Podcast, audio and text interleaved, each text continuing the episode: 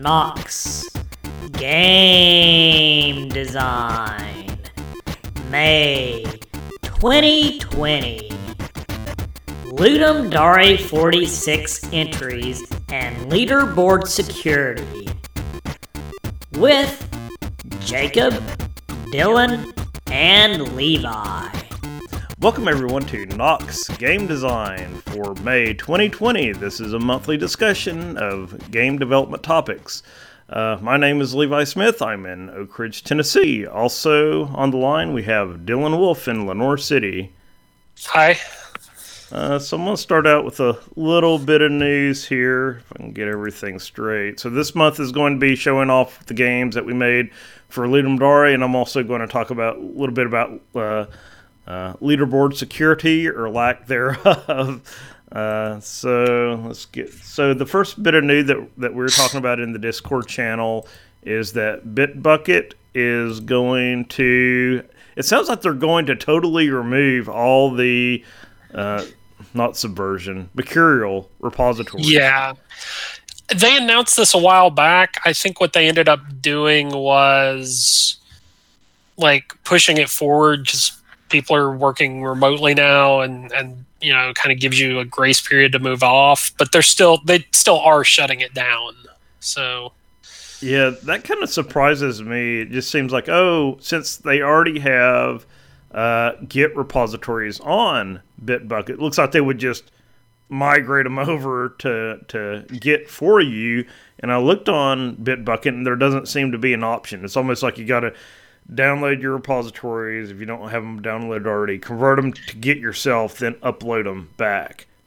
Yeah, when they first announced that, I remember them kind of discussing that of like, you know, hey, there's nothing we can do, even though there are ways that you could convert Git rep- or uh, Mercurial repos to Git. There are, are, extensions for that.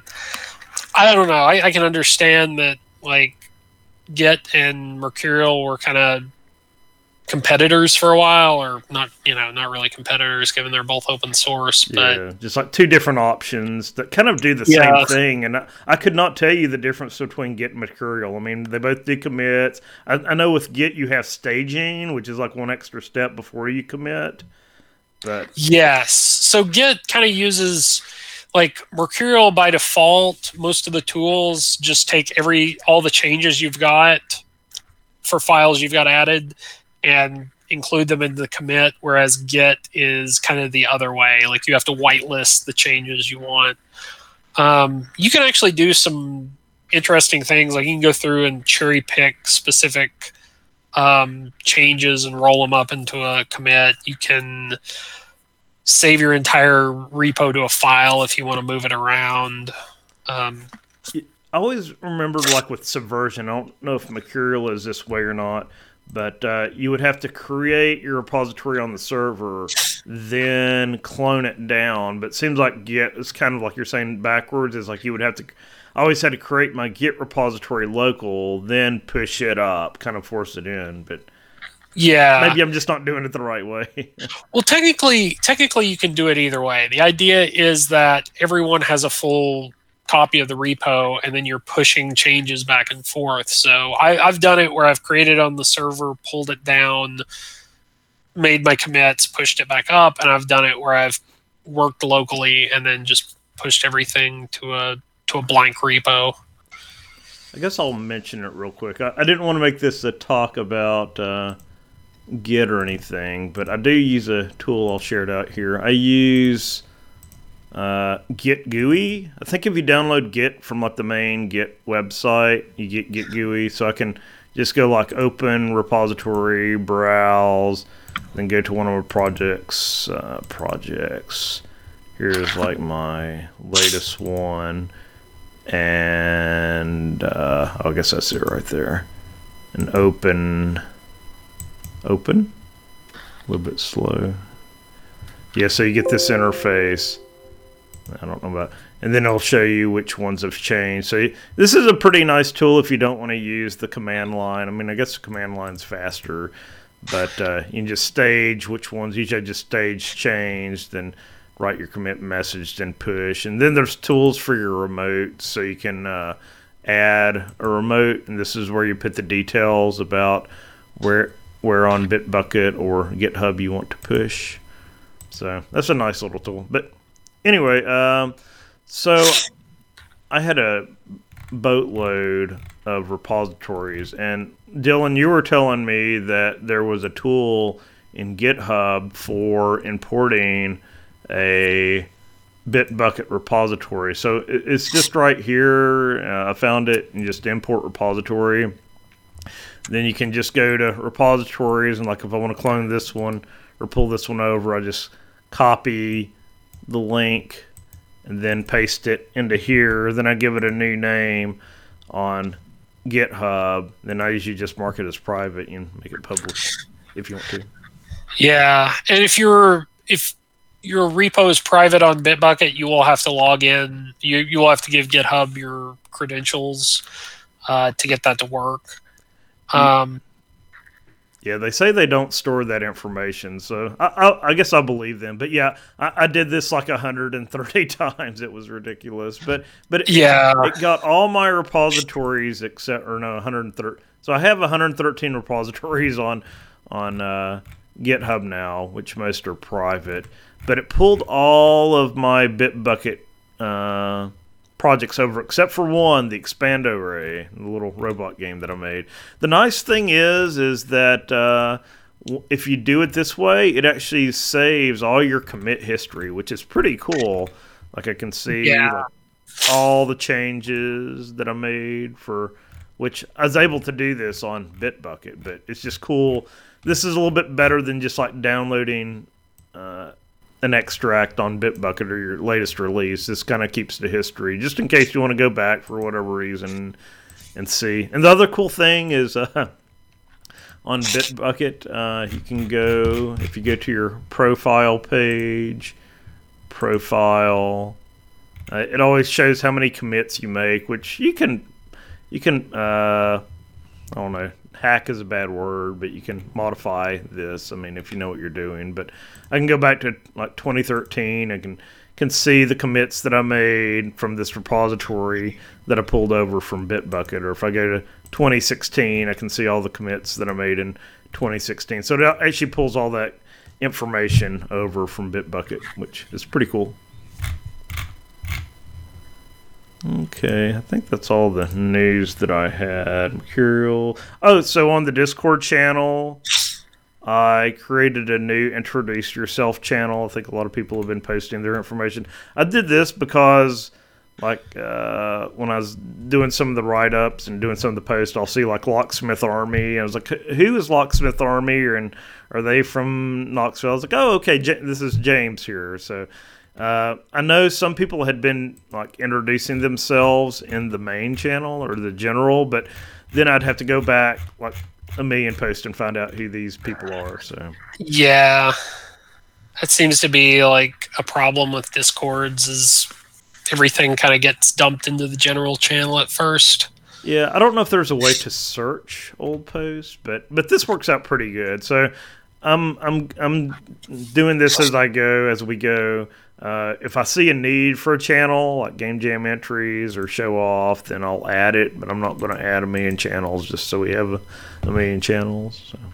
Yeah, I think it's it's always a balance of like add channels when you need them, but don't like pre-populate like a bunch of different channels. I've seen a lot of uh, Discord uh, servers with just millions of channels, and you don't know where to go to find the latest information. Okay, that's all the news. Now, if I can find out where I was here. Okay, go back to Dylan. Uh, Dylan, did you want to start out off showing off your Ludum Dare game? Ah, uh, yeah. I I wasn't expecting to be first. Okay, I can show off uh, some of the other games then first. Then I'll come okay. back, come back to you. Uh, so uh, I think this was Locksmith Army. J- yeah, Locksmith Army. J- oh, let me show it. Share this out. Share, share, share, share.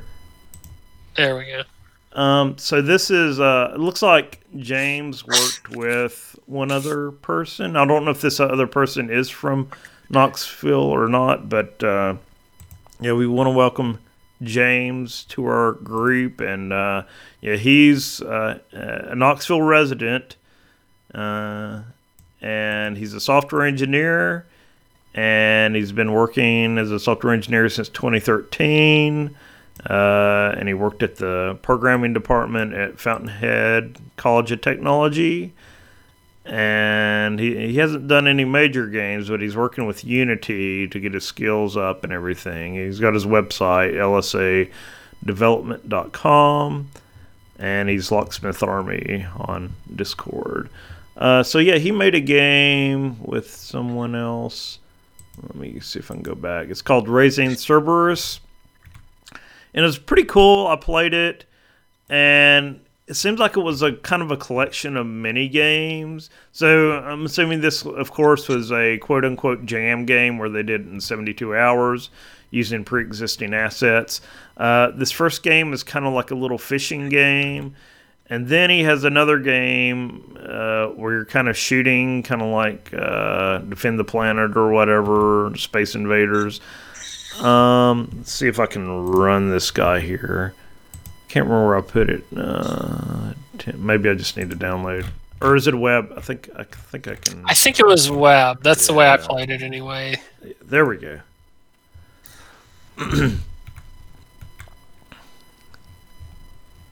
so you can enter Hades, and you got. I think the objective of the so let me back up. So, Ludum Dare 46, the theme was keep it alive. So, you got Cerberus, the three headed dogs, I guess that guard Hades. You got to keep them alive by feeding them dog food. Um, so, it looks like you get a little bit of food there to start out. But the thing that I really liked about this game is the world map. So, you can kind of pick where you want to go. So, you can go to, like, I guess this is the River Styx and you got kind of like a fishing line, and you got to catch these little orbs right here, which is pretty cool. Now, the thing that I never really did figure out is how to convert uh, what you catch into uh, uh, currency or whatever you need. So, I think the way it works is um, when you fish, you'll get these like items in your bag here. I don't remember what those were called. Mm-hmm. And you can do a couple things with them. You can take them to Charon to sell them for food. Mm-hmm. And that's going to take essentially a day in game time. Oh, okay. You can also take them to Cerberus to uh, like play with. Yeah. And that's going to increase your entertainment gauge.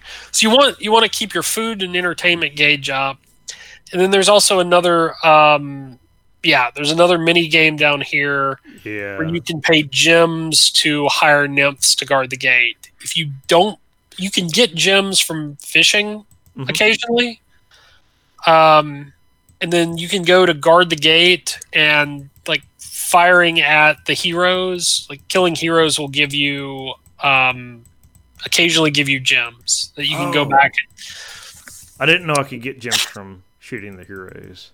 Yeah, I kind of felt like, and, and this is the way games like this go, like weekend game jam games go. Like I feel like this should have been a whole other bar. Yeah, and, and maybe like some cleanup, but um, I really like the the fact that you were managing all these these different types of resources, and the subsystems were kind of interconnected. Yeah, See, that's the part that confused me was like all the different resources. I was like, uh, maybe just have gems and so like converting it into dog food or whatever kind of confused me, or like yeah. the whole selling it. I mean, it's fine, but uh, yeah, just, it's not it's not clear though. It, yeah, and this is a game jam game, so yeah, really yeah, not criticizing it or anything. Yeah. No, I think once I got a, got the hang of it, like if you if you were making this into a polished game, I can imagine like slowly introducing these things. Exactly. The thing that's tough is is like both of the mini games require um, so much precision and kind of you know like planning your actions out that like you have to lead when you fish you have to lead when you shoot heroes and it can be it can be kind of tricky, but man, it's it's it's really neat the way everything interlocks together. Yeah. I wonder if they did the art themselves. I didn't read the whole post or not, but uh, really, it's kind of like the artwork that you do, Dylan, with the kind of like watercolor style and everything. Yeah, I noticed. Like, I don't, I don't know how much of that is hand drawn, how much of that is, um, like pre-existing, or, or digital. Yeah. Like, but yeah, that that was one of the things that was really neat as well. You got this little timer down here. I guess that's your 30 days that you have. Yeah, I think every minute is equivalent to a day. So if look, a, a game of this will take 30 minutes Oh, okay. if you win. I like the concept and I really like the art. Um, Oh yeah, it's it's it's a really really interesting concept. cute puppies. okay, so the next game on the list is Jacob's game, which see if I can find it. I think I just have it on the main page here. Um, yes, I don't know if you pronounce this Machina or Machina. I don't know. I know in like Final Fantasy X that this I think this is pronounced Machina, but yeah, Jacob he made a game. Maybe he'll be here later. Maybe he'll be here in a future episode and tell us a little bit more about Machina. But uh, his description is you play as a robot making its way through an impossible facility filled with mechanical ghosts. You must keep your batteries filled by uh, standing under strange floating light sources and avoid the ghosts by not staying in their dir- detection for too long. So I have this fired up. So obviously it's a game maker game. And uh, I really like what he did in this one, so you can actually see the uh, area. It's kind of like a little aggro area around the enemies. Uh, and Yeah, if you get within that, then I think they get angry and start chasing you or shooting you. I can't remember. I think they just chase you. yeah. I never I never actually lost that way. I I kind of assume that they sap your battery or something like that. Yeah, I can't, I can't remember if they actually. Yeah, I think you're right about that. But yeah, I think you get in this within this little red area of the battery, then it'll fill your battery back up. Uh oh. yeah, there's like some hit detection there. Yeah, it, it, it maxes out at fifteen oh six. I can't I never figured out if you can walk on the black part or the. No, I think you actually have to get fully in the tunnel, but one of the walls kind of is a lip up Uh, up at the top of the tunnel, and so you have to make sure you're between that. oh, okay. Which I mean that that can happen. It, it, he's not like he's kind of hand drawing these things and laying them out yeah, um, instead of using like a tile grid. So that that can happen. Like anytime I've done games like that. yeah, that's that's been a frequent, like you're saying, a frequent issue with games. Like if you got a corridor that's one tile wide and one tile high, and your character is also one tile, then you sometimes you got to make your character make the hit detection box a little bit smaller than a tile, so you can so you can get through.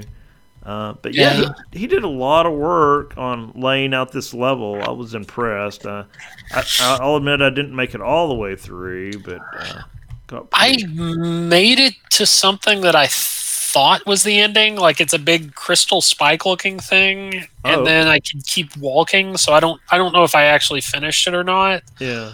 Um, I really like like I typically hate stealth games yeah. Um, just because they require so much precision. I think this is a really good example of a game that uses stealth mechanics, but um, is more forgiving. Like yeah. you kind of have to, um, you, kind of have a the opportunity of of working your way around if you get caught or if you get stuck. Um, what I really like is like the level design is is set up so that you kind of have to explore and um, make some choices, and that was really good. Yeah, Jacob's done a really good job uh, with his level layouts. I, I like he had a, another entry, I guess a few Ludum Dares back. Uh, it's called Fire, where you're like at a campground, or I forget the actual name. It's something like Fire. It's kind of like this, where you just go out and explore and try to get to the end, I guess.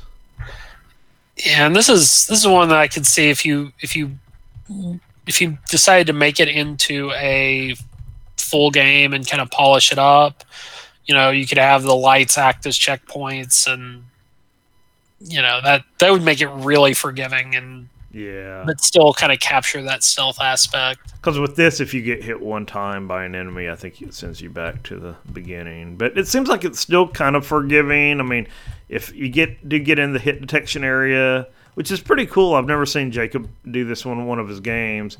Like if it detects you, then it gives you a little bit of uh, I can't I don't know the word I'm thinking of, but a little bit of leeway, I guess, and before it actually comes to attack you, and then when it notices you, then it kind of it, comes at a straight line at you. So even if you are detected, you still kind of have a chance to get out of the way. Um, so like Yeah, but if you leave if you leave its zone, it, it stops chasing you, so it's not like the game is over if you screw up. Mhm. So yeah, it's pretty cool. The thing that I was wondering, it looks like this robot has a meter on its on its chest, and I think it would be cool. I don't think it does this, but if you had that meter on its chest go down as the power goes down as well, that would be really difficult to do in Game Maker. I'm sure. Yeah, Uh, just because you need a new sprite or have to figure out how to use a draw a line command to do that. But that's one of the things I noticed. I think that's a meter. It kind of looks like a little red needle on its chest there. Didn't like I didn't put that together, but yeah, I could see that Yeah, that being a meter. it's kind of hard to see. You got to get really close in there and see it. So yeah, uh, yeah, I'm not good at stealth games either. I never was a fan of Metal Gear, uh, so I don't think I'll be able to complete this one. Uh, but I got pretty far. I mean, just you get to the point where there's a lot of enemies around, and there looks like there's bugs or something over there. Yeah, like actually you you make your way around and then you come up through like the crystal is all the way south of that. Oh, And like I said, I wasn't sure if if that was the end and he just didn't have an ending or which I mean that's the way game jam games go. exactly. Yeah. Like it's it's really easy to leave off like a win condition. Yeah, that's perfectly understandable. It kind of reminds me of that game Alan Wake where you get to the like when Jacob put in his description where you got to get to the light. That's kind of like what it reminded me of. You get to the light, and but I think in that game is like if you got to the light, then all the enemies would in that area would disappear. But this is kind of like oh, run to the next battery charger. Uh, I, if, if Jacob was here, I would ask him if there was any significance to the I think it's like 1506 power or maximum power. Yeah. That's kind of just like an odd number. I'm wondering if he just picked that or if it's like his favorite number. Or Yeah, I noticed the same thing. I was I just figured you know, it was, it was kind of a random number. yeah, oh odd, odd. Oh well. so yeah, check out uh, Machina by Jacob. I think he has it on his Game Jolt page. Um. So Dylan, did you want to uh, go next? I was going to save mine for last, since I'm going to talk a little bit about security and stuff, leaderboard security. Okay, I can do that. All right, let me Um, stop sharing. Entire screen. All right. So mine was uh, potted plant simulator, and I actually um, it's going to look a little different because I actually uh, posted new version today. Oh, okay. so this is kind of we actually talked about doing something like this uh, when we did the theme kickoff Mhm. of like a um, Tamagotchi for uh, like house plants or something. And the idea is essentially it's it's procedurally generating this using different branches um, to keep the plant growing, you have to give it plant food, and that will allow it to uh, grow and sprout other other branches. To keep the plant alive, you have to give it water. If you don't give give it water, those branches will slowly uh, start uh, shriveling up, and those branches won't be able to spawn. Uh, yeah, like right there, new plants. I really like it how it just kind of withers away with all the you got different frames of animation, so it just kind of looks like it gradually decays away. Yeah, it was. Um, it was really interesting. Like the the whole idea for this came to me when I was like, well, it it seems like you could build a tree of branches, um, and then push data, you know, like back and forth between them. And so what it does is, um, you know, there's a certain pool of uh, water and plant food that when you click the button, it applies to the the um, the plant itself. And then each branch in succession will pull water from it. If it can't pull water, it starts shriveling. It will also push plant food up and if if a branch can support new branches then or if a branch is growing then it'll get a share of that plant food. And um, so is it is it possible for the branches that are further out to wither away uh, if you don't give it enough food and water and for the like the main root branches to still stay alive? Technically the way i built it it could I think like um, each branch pulls a certain amount of water, and if that branch, you know, and that consumes it, if that branch runs out of water, then it will it will shrivel up by itself. Oh, okay. But like the way I've got the numbers set, it's it's not really going to do that unless you have the time scale really high and and like you're not going to see those individual frames. Oh, okay. I think it's really cool. It reminds me of uh, something we have, like kudzu, something we have a lot, or ivy, something that definitely applies to East Tennessee. So after the branches have withered away and died, if you start watering and planting again, then the root will start to grow new branches again. But the ones that have previously shriveled up, they don't ever come back, right? No, they they actually do. Like I didn't I didn't do that much detail to it. Okay. Um, and I'm not really sure why um, it's it's growing like this. I think that may just be the way um,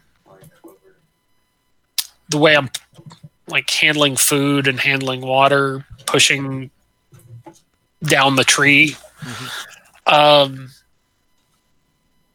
it's it's funny because like I found some bugs in this. I started writing a blog post on how I constructed this, and I found just like huge major bugs in how I was rendering things. So um, this is definitely one where I'm like, yeah, that's good enough. It works. I'm not going to get into details. Um, but one of the, the tricky thing is if you give the plant too much food, you're going to get to a point where you can't keep it watered. Oh, okay. So there's kind of a balance. But yeah. Um, so I'm assuming, like for each branch, when you want to create a new branch, you you take the current angle of the parent branch and then like set like a minimum and maximum angle from that one to do the next because you don't want your child branch to point directly back toward the parent branch. Right, and that was actually one of the bugs I found. Like the original way I tried to do it was each branch was a child of the the last branch in the Unity hierarchy, and I ran into some weird scaling issues with that because that's how I make it look like it's growing as I as I apply scaling. Um, yeah, so so a branch can generate new branches at the end point or at a certain set of predefined joints along the branch, and it's it's just random how it decides to do it. Um, and yeah, so if it's at the end point, it's like from negative 30 degrees to 30 degrees. Oh, okay. You've got kind of full range of motion out the top. If it's off the side, then it's something like like 30 to 60 degrees. Like it'll either be way out or kind of in the same direction, like you're saying. Mm-hmm. So yeah, there's a.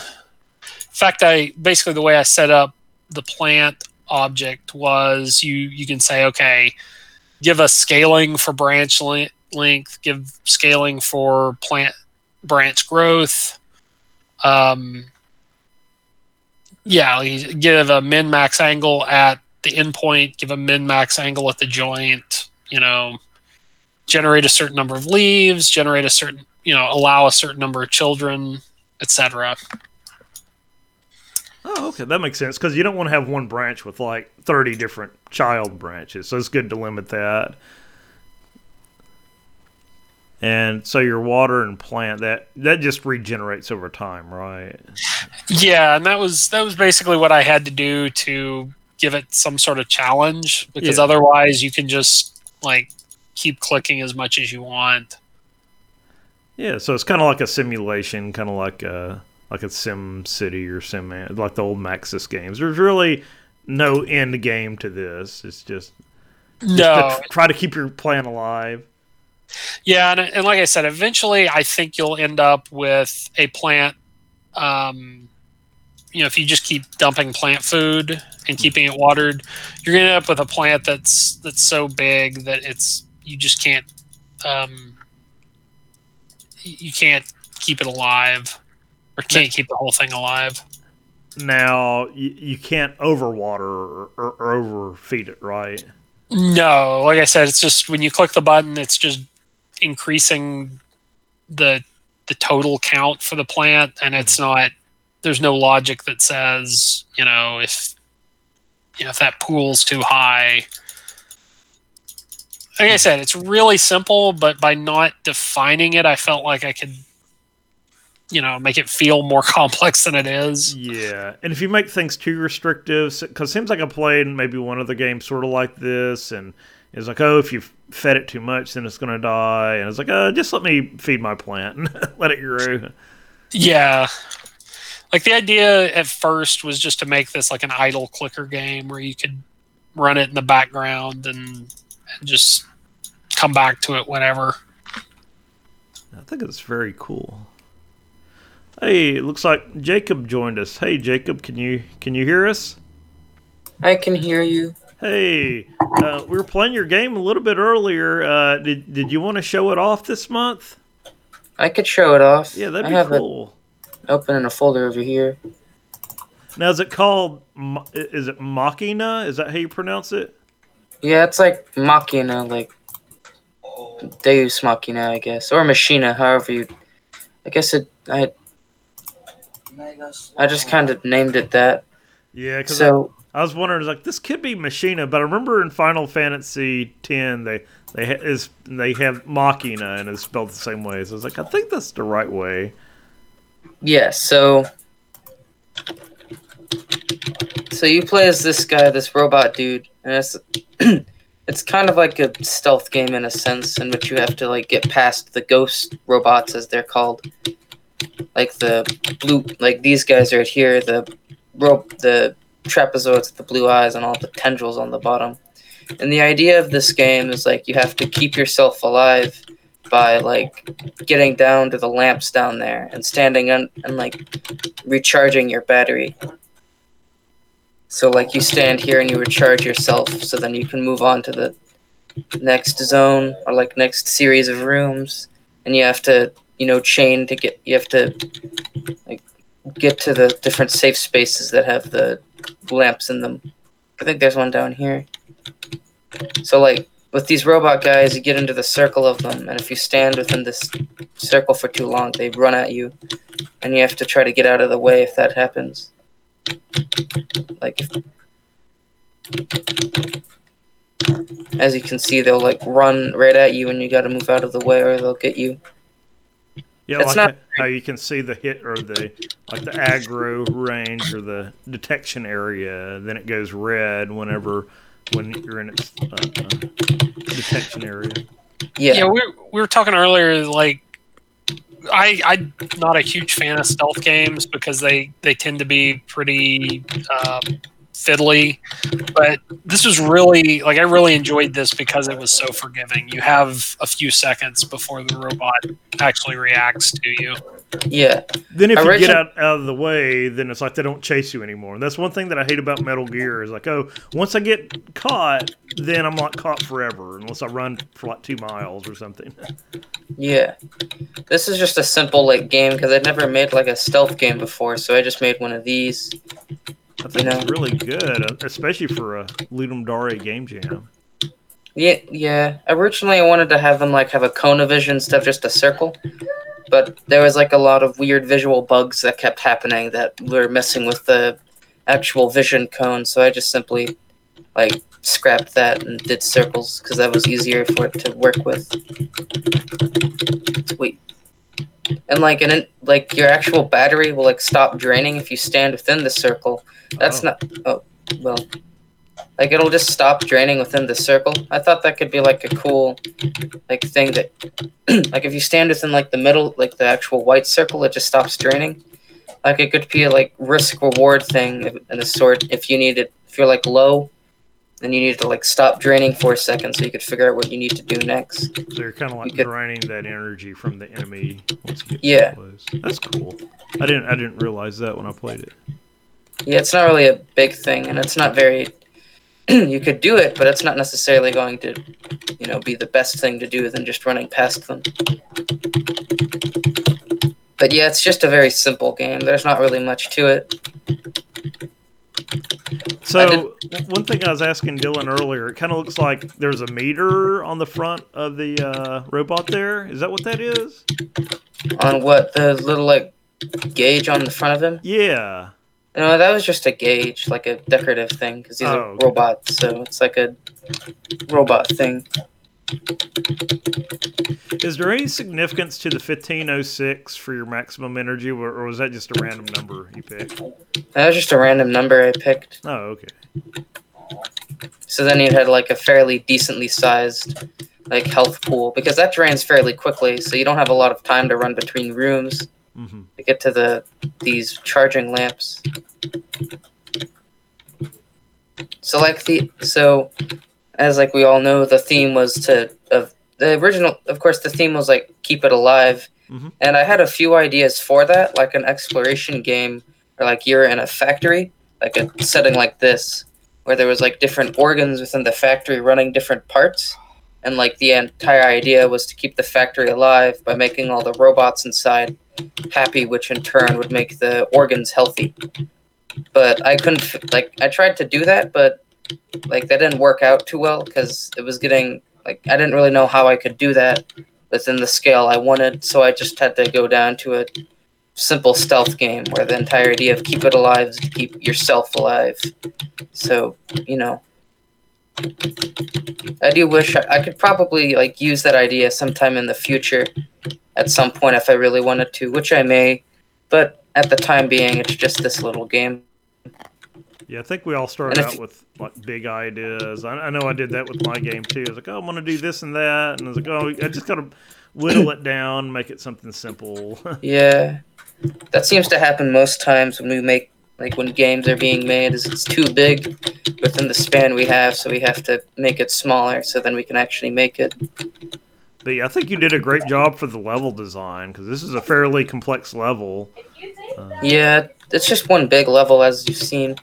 I kind of took like like each like each different section kind of has a gimmick, or I tried to make it one have one. This one doesn't really have one. It's just like three big rooms, effectively, just like one room.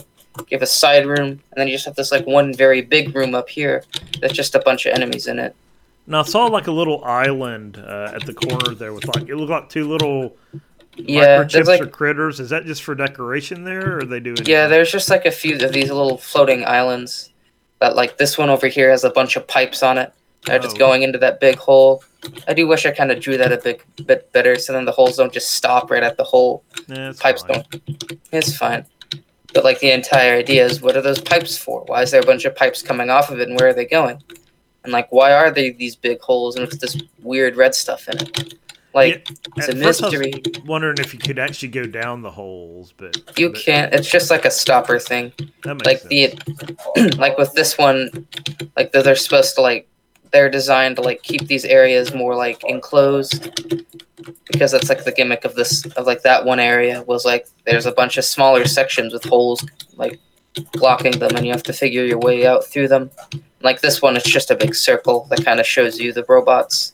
Like hmm. there's not a lot of them, and they just go around the biggest, like a fairly large circle. And that's kind of all they do. Like these robots, they just don't really, they don't have pathing or anything. Or at least not really. They just like bounce off any surface they touch. Oh, is there so- any randomization in them? Do they just go in a random direction until they bump into something? Yeah, Or whenever you get a chance. they just go in a random direction until they hit something, and then they go somewhere else. It's a fairly simple game, really. I I do kind of like the robot guy though, but I generally just think robots are cool. and factories and stuff. Making them, like, or like forming them and stuff. Like, Yeah, I was telling Dylan earlier, it kind of reminded me of a game called Alan Wake, where you got to get from like light pole to light pole, and this is kind of the same way. where You got to get to the next Yeah, charging station. I've heard of that game. I think that's the one where you play as the like you have to shoot the light at like you have your flashlight and you have to shine it at this shadow people. Yeah, Yeah, you can exactly. shoot 'em. Kill between. Well, this is really it to my game. There's not much else to it. I mean, there is an ending part, but that really doesn't represent anything. Like the like I could probably just show that to you since it would be fairly difficult. Well, probably Yeah, not, but Dylan said he got to what he thought was like a big crystal, which he thought was the ending. Yeah, you go into like the teleporter crystal thing, and then you get taken to the room with the big machine with the heart in it and all the pipes. Oh, That was like from the original game. Like that was the starting area, and then you had to go off from that to get to the other places. But I didn't oh. really know how to make that and how to make that actually work. So we just have this little game now. I don't know. I thought like I ended up walking through the crystal, so I don't know what I did. Oh, you walked through it? yeah. That's weird. Maybe that there's just some weird collision on that. Or maybe I didn't set that up right. But you're supposed to collide with it. Maybe it'll work here. And if it doesn't, I could probably just show you the room. But that's weird. I guess I'm sorry that that didn't work. Eh, It happens. It I, I it was it was kind of confusing to me because I was like, I don't know if I finished that. That's it. Yeah, this thing. Yeah. Okay, yeah, there's a bunch of weird collision with that. I guess. I'm sorry that that didn't work, but that's fine. it Yeah. I, I do stuff like that all the time. I probably should have tested that bit more because I didn't test that very well. Game Maker I- can be weird too. Yeah. How do I Switch views. If I put it to here, can you see the Game Maker window? Not Um, yet. Not yet. No. All right. I don't know how to swap it. I guess I go to share screen. Yeah, I think you may just have to stop the Hangout and then restart it No, with the new I- application. I think I swapped it. I can open it right about here. Can you see it? Like the Game Maker window? Not No, yet. we it, it's still showing your icon. Yeah, I All like Hangouts, can, you can like share a screen or share an app or. Yeah, I know you can. That's what I was doing. Let's see if I can do it Yeah, now. if you if you limit it to an app, I think you actually do have to stop and restart your screen sharing. All right. Like go back to the video call, stop, and then go back up to the menu and do. You may have Yeah, I think you. may have refreshed. I, I didn't Yeah. mean like stop the entire call. well, maybe that'll fix it. Hopefully. Oh, there he is. Yeah, All right. Let's try this again. Share. Can you see it now? Mm, nope. No. All right. You may just want to do the entire screen. All right. Stop. Stop screen share. Screen share. Your entire screen. Share. hey, there we go. There you go. Now, can you see the Game Maker? All right. So this is like the place you were supposed to get to, Mhm. and like I don't know where the robot went, but there's like a. It's like let's just spawn him back in, I guess. Like, so you kind of like were supposed to start here, and then you'd walk all the way up, and then you'd touch this, and the game would just restart. But it's like a very simple type of thing. Like, this was supposed to be the original beginning, and like you'd go up to this, and it was supposed to say something like ominous, and then you'd leave, and then you'd have to go to the different areas with similar machines, but with like different organs inside of it. Like maybe like a liver or like a brain or something, along with the heart to like symbolize an entire factory or something like that. And then you'd have to like eventually come back. Awesome that was- job. Yeah, I guess. I do wish I did kind of fix up the game a bit more since I didn't. oh, Can you still hear me? Yeah, I hear you. Yeah. you. Okay. I do wish I worked on the game a bit more. I didn't really know what to do with it or what direction to take, so it just kind of ended up being a game, I guess. I just wish I worked on it a bit more and did more bug testing and checking with it. Yeah, Since to me, it just kind of seems a bit broke. there's only so much you can do in 48 hours or 72 hours. Yeah. I think my Hangouts froze up. Yeah, mine did too. Okay, Uh, I'm, I'm going to show off my game. And I got a little small mini talk, and it could probably be a talk for another time, but I want to go ahead and talk about it since on the leaderboard security, since um, since it's fresh on my mind. Um, so yeah, this is a simple game. You click on the the chicken, or no, you don't click on the chickens. The chickens Oh, run back and forth. So my You're not- original thought for this game. Oh, I need to share. Yeah, sorry. It's okay. Share. Share. So my original idea for this game was I was gonna do like the Tamagotchi thing where you have an egg and you click on the egg and then uh, then you have the chicken grow up and you got to keep your chicken alive. I'm gonna have to mute this. There we go. But then I thought, I was like, okay, I don't have time to do all that. So I'm just going to have a chicken running back and forth. And I'm to have these apples fall, and you just try to click the apples to keep the apples from falling on the chicken's head. Then if you knock out the chicken, then it's game over. Uh, once you click on so many apples, you get additional chickens, which I know you can get two. I don't know if it's possible to get three yet. I didn't do a lot of play testing on this.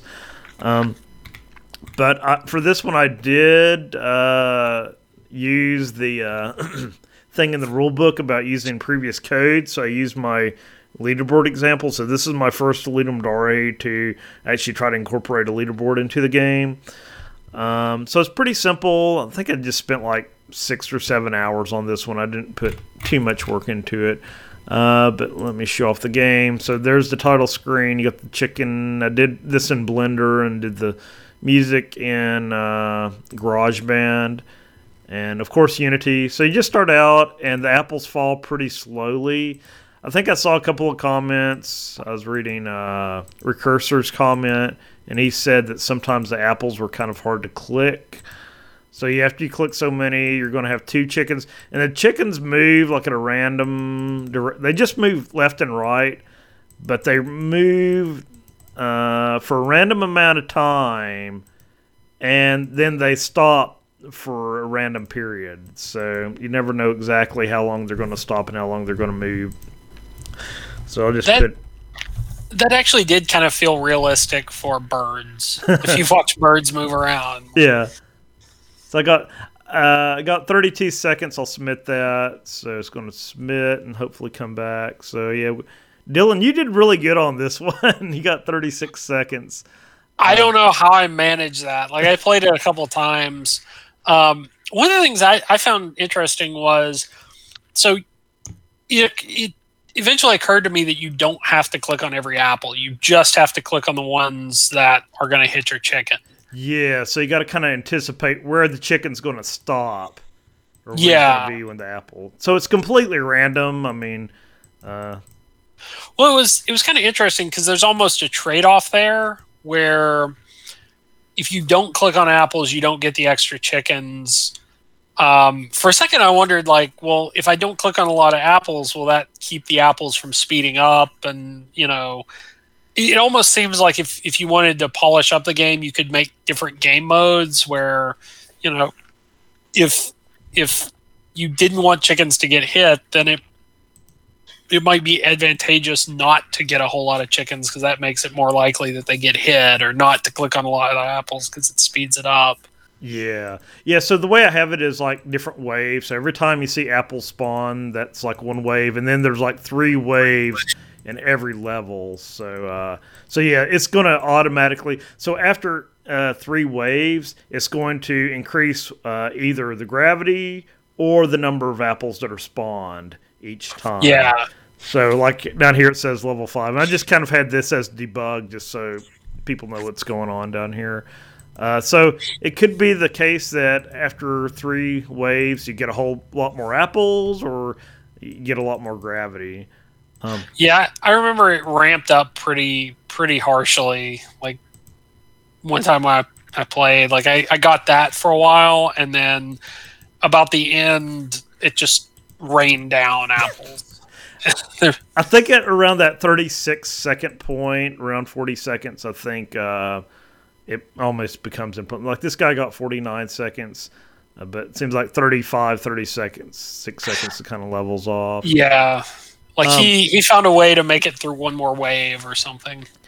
Um, the one thing I did do is I cached the username. I probably should display it again at the end, but uh, so the first time you play it, um, you'll enter the name for the leaderboard. Uh, but then at the subsequent times after that, uh, it just stores that and submits the same name, which I've done for some other games before. Um, but yeah, what I was going to talk about. So that's the game. I'll probably do a time lapse a little bit later. I have the uh, video. And now I didn't get the time lapse video for uh, the GarageBand stuff because I think on Mac OS there's like this new permission you got to give OBS, and I didn't do that, so I, I, I'm- that won't be in the time lapse. Uh, but what I was going to talk about, and I actually had did slides for, is leaderboard security. So I actually wrote this code, or actually I started with someone else's code who developed a MySQL, PHP, and Unity solution for doing leaderboards, and it is on my GitHub as well. It's linked off the uh, project page right in my previous code right here. So what this allows you to do is it sets up a little database and PHP. So what I did with this code, I mean, it, didn't work with Unity 5, so I updated it so it works with Unity 5 and later versions. And also I cleaned up the SQL database and added some new features, uh, such as different data types that it can store, such as time and score. Because I think this originally was just it takes an integer and that's all you can do. Um, but yeah, you can get that code up here. So with the security, I'll talk about it here in a little bit. What happened was somebody. what I think is funny about this is I think some people had more fun hacking the leaderboard than playing the game. um, but yeah, I looked into that. Uh, someone generated a score, and it was obviously it was like 16 minutes. I was like, okay, nobody played this for 16 minutes and stayed alive for 16 minutes. I'm going to say this really wasn't malicious uh, because all they did was submit one uh, score, one bogus score. Uh, if somebody really wanted to be a pain, they could just like try to fill up the database or something like that. So they didn't do that. So I, I was kind of happy that somebody did expose the vulnerability in this leaderboard system, just so I know what was going on, things to look out for if I ever wanted to uh, take this further. And I think it makes it a more secure or more mature software product. And that's one benefit to open source is like if I put the code out there, then somebody can like look at it and find out what what are the security vulnerabilities in it. I've never personally really had an interest in hacking, but I need to be aware of it, that people can do it, and how it can be used to exploit games. and uh, it reminded me of Dylan, what you told me one time is like when I was searching for Kitty's Adventure, like on DuckDuckGo or wherever, it would come up and say uh, Kitty's Adventure hacks or cheats or something. I was like, well, don't take that personally. It just means people are actually trying to figure out people are playing your game, so don't take it the wrong Yeah. way. so yeah, so so it's pretty obviously obvious. Here's the uh, the hacked value. Uh, they put in 16 minutes and they put LD hacker. So I was like, okay, yeah, this really wasn't malicious or anything. Uh, but what I found out when I started looking at the code, they submitted a value of uh, 100,000. Uh, so the way the leaderboard stores uh, the value for time, uh, it stores it in hundredths of a second. So if you look at it, uh, 100,000 equals 16 times 60,000, which uh, is the number of minutes. 40 times 100, which is 4,000, and 0 times 1, which is the hundredths of a second. So you add 96,000, 4,000 together, and that'll give you the 16 minutes and 40 seconds. So first thing I did is I went into the database, my MySQL database, and looked at it, and I can see here's the columns that are defined for the scores. So um, originally I didn't have this ID, but I went ahead and generated a unique identifier in later versions of this uh, leaderboard code. Just so if I wanted to delete a value or things like that, I could just delete it by ID and not have to actually say delete the name where name equals this and, and value equals that. You just say delete ID this. Makes things a lot simpler. Um, so I didn't delete this value. I just kind of set them back down to one. um, just to take them down off the top of the leaderboard. But you can see some things. It's like, okay, this score was submitted kind of around the same time as this guy. So whoever did this one probably also did this one as well. And so the next thing I did was I looked at the web logs. So the so the way this leaderboard works, it just makes like I don't know if it's, if it's REST, but it's just like regular HTTP calls that gives you a 200 code back. So what it does is uh, you call add score, scores add score, and you pass it uh, the game ID, which is unique for all my games. In this case, is 6,651. The name, the score you want to submit, and a hash value. So what the hash value does is that it ensures that it's uh, like uh, a legitimate score as best as it can. So what it does is it takes the game ID, the name, the score, and a secret key, quote unquote secret key, hashes those together and generates a unique value. And you pass that as a parameter. So then when the web server gets it, when the PHP code gets it, it takes those same values that you pass as web URL parameters, the game, name, and score. Then it also has that quote unquote secret key uh, on the server side. So when it gets it and it hashes those same values, it compares that hash value with the one that was submitted by the game. And if those two are equal, then you know you got a legitimate score. Otherwise, if you just submit like a hash with the game name and score without that secret key in the hash, then it's going to generate a different hash value that's not going to equal the one that's on the server. So when I uh, did, I guess I maximize this a little bit more. Uh, so when I looked at this, the one thing I did realize this wasn't a brute force hack. It wasn't somebody just trying to continually pound the web server with different hash values. Uh, so the question is, is how did they calculate the correct hash to insert this value? Um, the, another thing is, is like I was kind of relieved to actually see they did. I guess you call this kind of like an endpoint, a web endpoint or something. That they actually did use that interface for, for submitting the score. Now, if I saw that score pop up on the leaderboard, and if there wasn't a uh, a web uh, an entry in the web log, then I'd be thinking, oh, somebody actually hacked into the server, or they hacked in directly to the database, and they got direct access to the database. So it's kind of relieved to actually see this in the web logs. Uh, so one thing that's kind of neat is in the web logs you can actually get their IP. If you really want to try to track somebody down, you can get their IP right here and run it through an IP trace, and you can actually just do a trace route and find out where this person is. So I could actually trace it back to San Mateo here. Now, if they're running through a VPN, then this data probably isn't accurate. It wouldn't be accurate, but since it resolves to a Comcast.net uh, uh, destination, then I think that's probably legitimate. There's also a good site called what'smyip.org. You can do the same, sort of the same thing with this, submitting IPs and finding uh, locations. Plus, there's a lot of other go- good tools on that site, so I wanted to mention it. So I talked about this a little bit earlier. Uh, what I'm using is I'm using the MD5 uh, hashing algorithm, which a lot of, if you ask any security expert, they're going to tell you that's unsecure. You need to be using like SHA or uh, I forget the not RSA, but there's a couple of AES. They say you should use like AES 256 or something like that.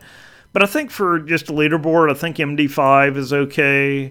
Uh, I'll talk about a little bit more at the end, but I don't think the hashing method was actually the vulnerability in this case.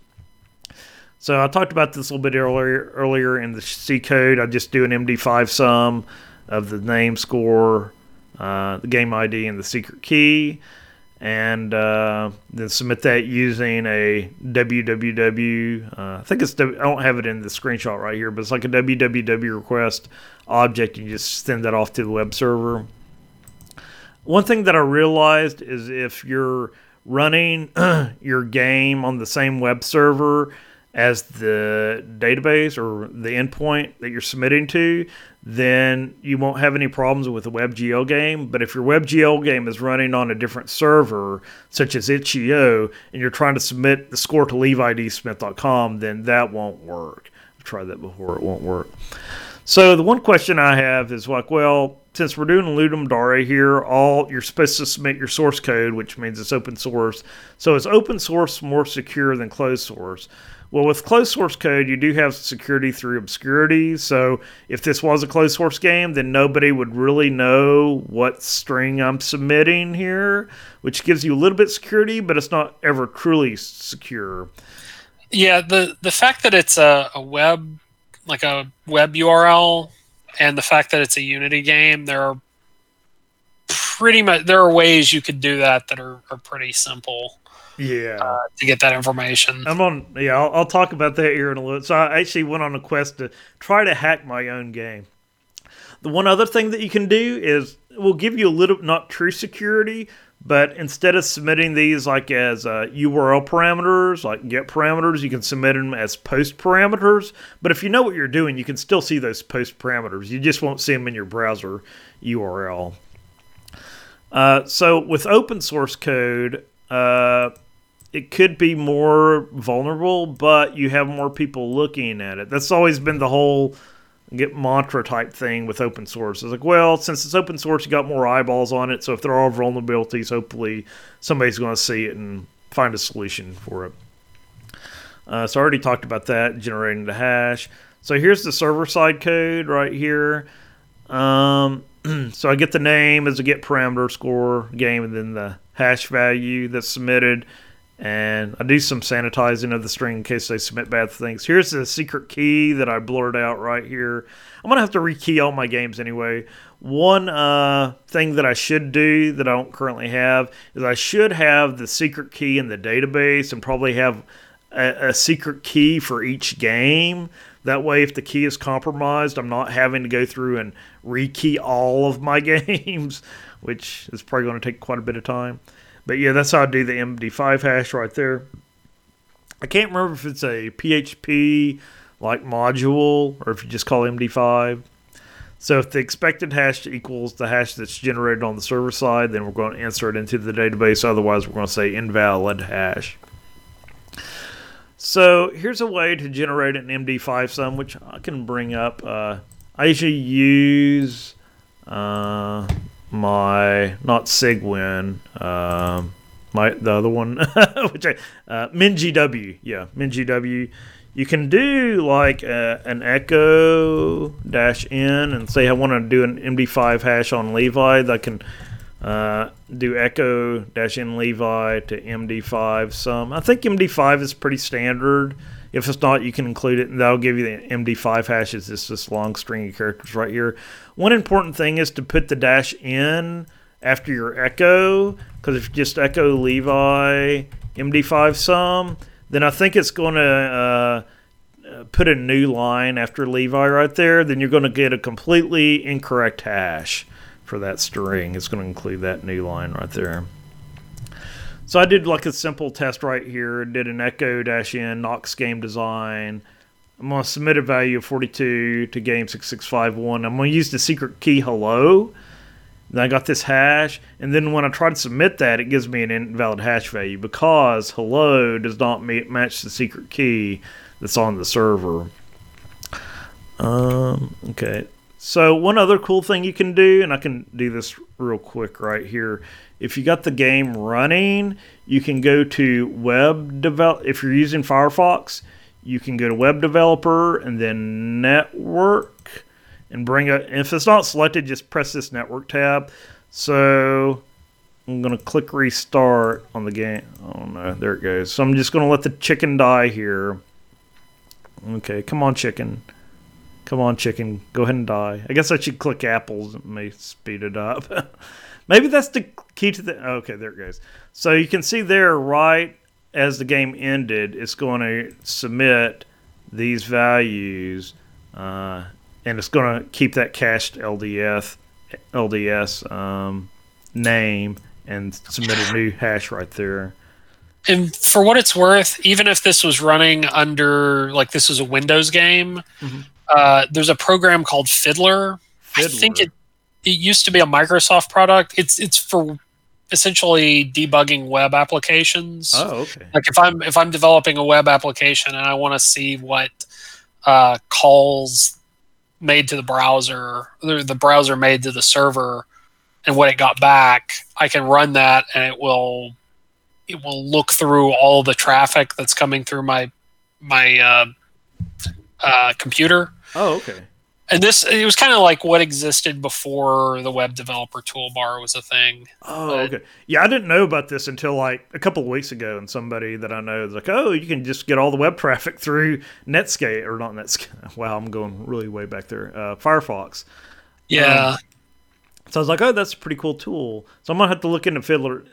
I also I was trying to debug a printer problem. I got like a little kind of network printer here, and I down- downloaded Wireshark, which I know is kind of like a hacker type tool. But I was like, "Okay, I don't know what I'm doing."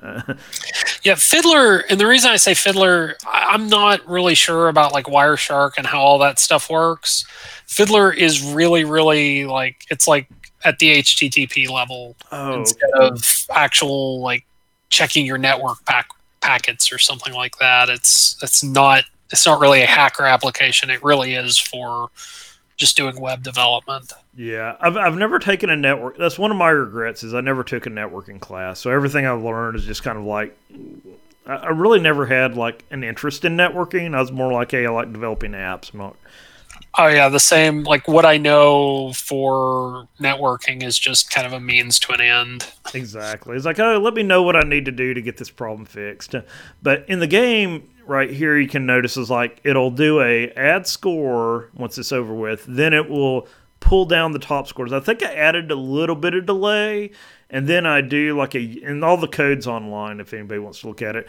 I think there's like a yield command, so you kind of like kick off a coroutine, and then you yield until you get like a response. I'm not sure if you get a response back or not, but I think it, it's supposed to yield until that score has been submitted. But you may still need like a little bit of uh, delay in there because sometimes I'd notice it would display the scores before uh, the score was added. So if you had a top score, you wouldn't see it until the next time you played the game.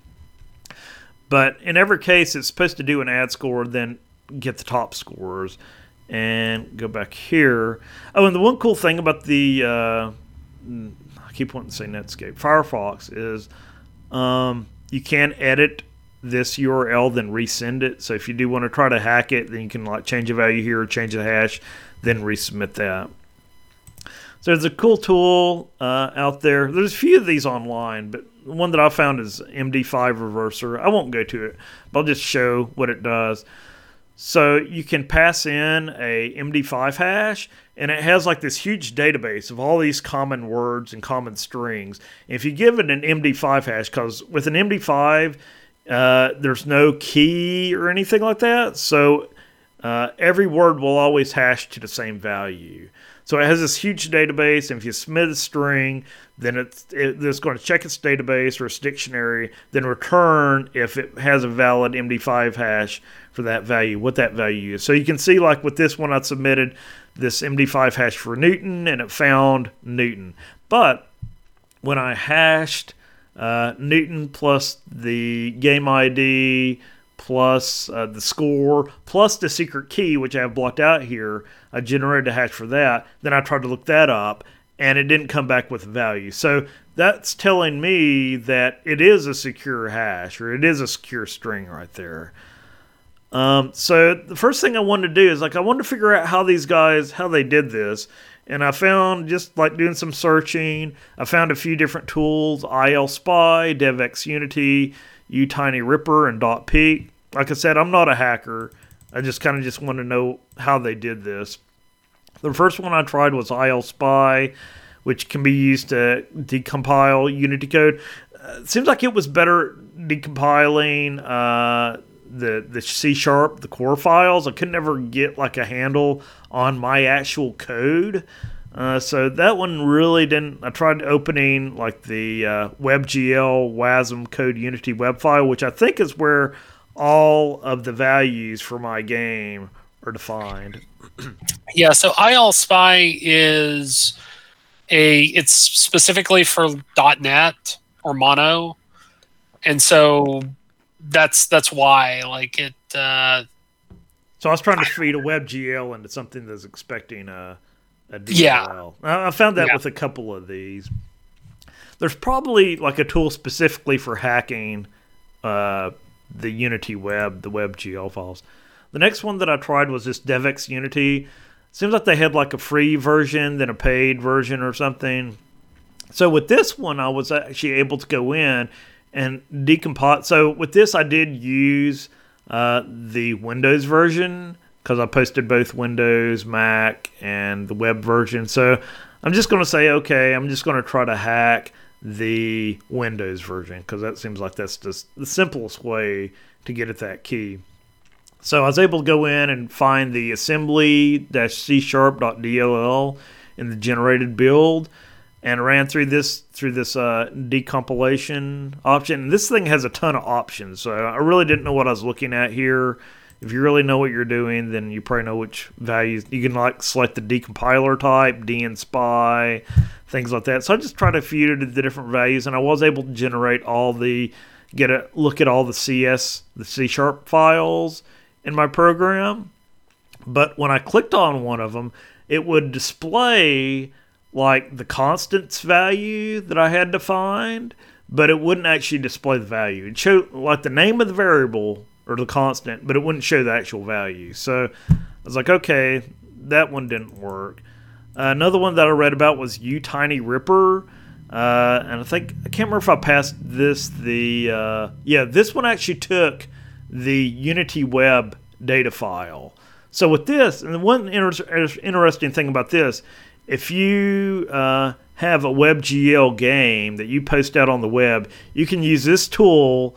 I wouldn't recommend doing it, especially for like a commercial game or anything.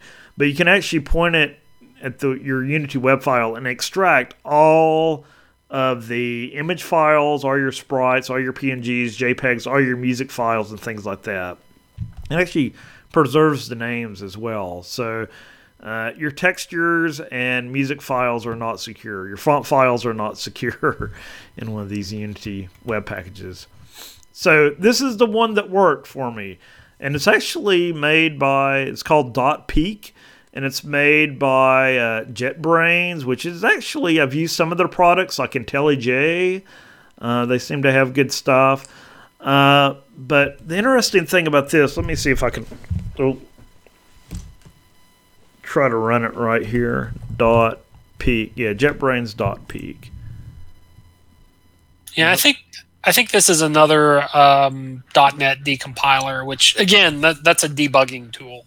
You know, if I'm using a library in .NET and I want to see what it's doing, so I can see why it's failing, or I can do something like it.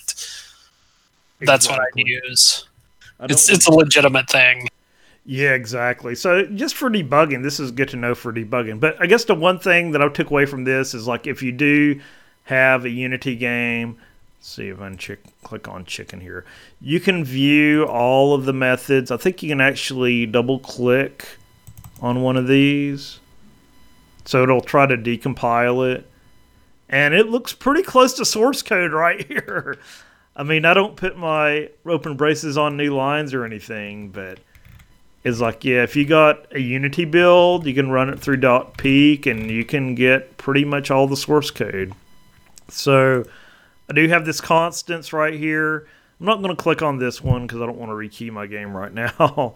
Uh, but yeah, you can get those values for the leaderboard key. So once you get this leaderboard key, then all you have to do is run your own MD5 hash on those values. Since it's open source, you know the format that the server is expecting, and then submit your values like that. Um, like you were saying, Dylan, I, I, couldn't get dotPeek to work for WebGL, so there may be a, sim- a similar program to dotPeek for WebGL. I don't know. I mean, I, I, would pretty much expect that it, eh, because if you're sending something down to the client, it's it's at the client. You know, like yeah. you can. There's probably some way to read it. Yeah, if anything else, if you're good enough, you can take a hex editor and go. If you know where that value is in memory, you can just open up a hex editor and start reading those bytes off and get it that way. Okay, so here's another thing. This is one of my first things that I thought could have been the problem. So I was live stream uh, foolishly. I was live streaming me working on the leaderboard code, and of course I'm I displayed the secret key uh, on screen. So if somebody was watching at that exact moment, they could have seen the key right there. Uh, I did set it to private after. Is only viewed four times, but that's what something to definitely keep in mind if you're live streaming. Don't expose your keys on live stream. Also, if you're submitting your code to uh, a source code repository such as GitHub or Bitbucket, make sure you take out your secret keys, your private keys. Uh, out of your source code, or better yet, what I did is I just put those keys in a separate file, then put that in my like get dot get ignore dot ignore file, so I'm not checking in the key into the source code repository. Uh, as we were talking about a little bit earlier, one other thing that, that could be possible is like if you are good enough and you can hack the memory, then you could actually hack the game memory and have it submitted that way. It's probably a little bit more difficult to do that. Um, so the one thing that I noticed looking at the web logs, I probably mentioned this a little bit earlier, but in the game, uh, add score is called right before display scores, or add scores uh, called right before top scores, which are return scores. So if you see an add score followed by display scores.html, which is the web page where I display the score or display the scores online, that means somebody's probably trying to hack it because display scores is leaderboards right here. This is display scores. So that means somebody submitted a score and then they didn't go through the, the game. They they just tried to load this web page. So that's kind of a key to show that it's a illegitimate score. Um, another thing is, is like, well, maybe somebody actually found a glitch in the game and was able to get it to run for 16 seconds. Maybe they found a way to get the chicken to run outside the fence or something like that, or like an automated clicker or something like that. As a possibility.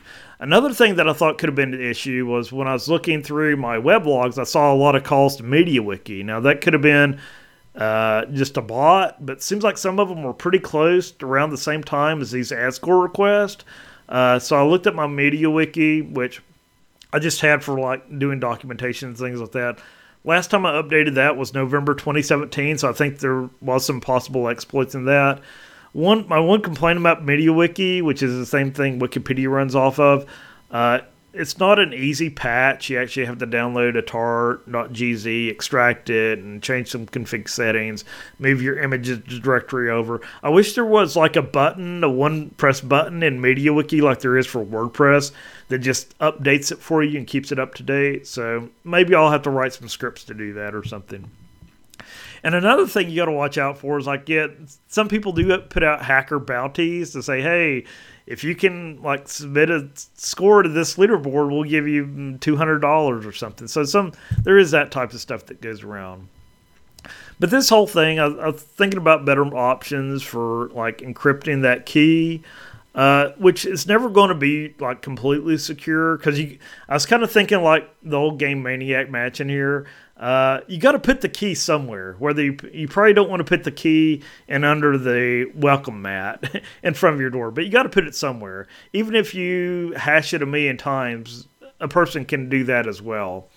Uh, the only secure way is like doing like a public key encryption where the client has a private key and a public key and the server has a private key and a public key and then it would encrypt the score with its private key and the server's public key, and then the server would decrypt it with its private key and the client's public key. So that's a way to do secure transmission of those values, but it still isn't securing the key within your game.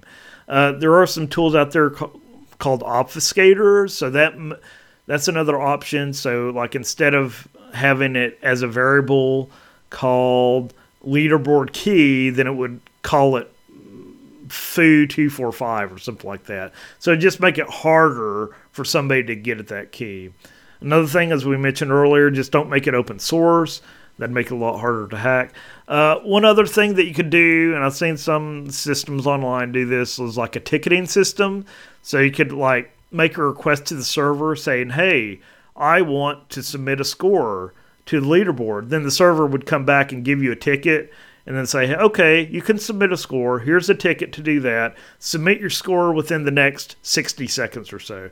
Then it would verify that ticket on the server once you submit it. Now a person or could always like emulate that, but it just makes it harder for them to submit an illegitimate score.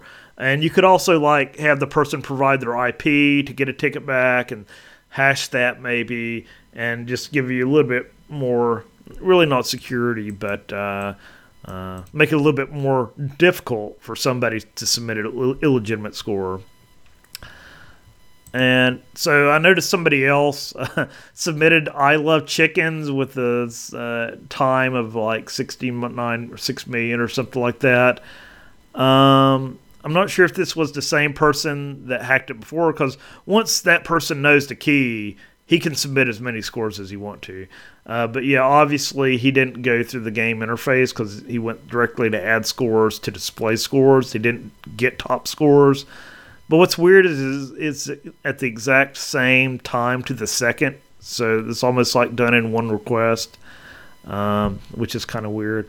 So I noticed a little bit further down, I was looking through all the add score calls, and there was a add score, and uh, he submitted a score and a hash, and it didn't end up in the database. So that was a failed attempt at adding a score to the to the database.